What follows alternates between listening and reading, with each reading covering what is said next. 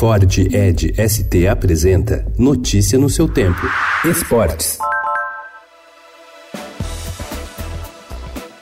O Brasil terá nos Jogos Pan-Americanos de Lima, no Peru, a sua maior proporção de mulheres dentro da delegação de atletas. Entre os 484 competidores que vão representar o país na disputa, 249 são homens e 236 são mulheres, que equivalem a 48,7% do total. Além disso, pela primeira vez na história, não teve um homem como porta-bandeira na cerimônia de abertura.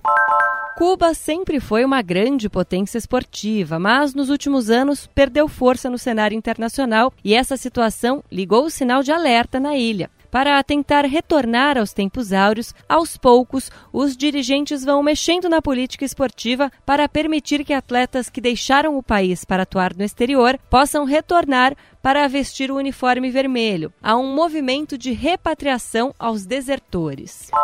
Ser medalhista diante de sua gente é o sonho de qualquer atleta. No PAN de Lima, o pódio pode ser mais especial ainda. O Congresso peruano aprovou um projeto de lei que garante que o competidor nacional que obtiver medalha ganhará um apartamento novinho em folha na Vila Pan-Americana.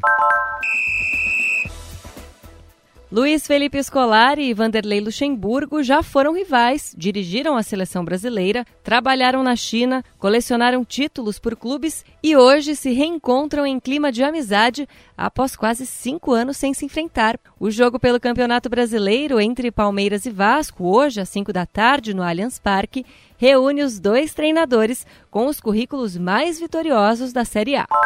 O duelo entre Fluminense e São Paulo terá dois jogadores de meio de campo com características cada vez mais raras no futebol brasileiro. Paulo Henrique Ganso será o responsável pela armação das jogadas do time carioca, enquanto Hernanes tem a missão de organizar o setor da equipe paulista. Notícia no seu tempo. É um oferecimento de Ford Edge ST, o SUV que coloca performance na sua rotina até na hora de você se informar.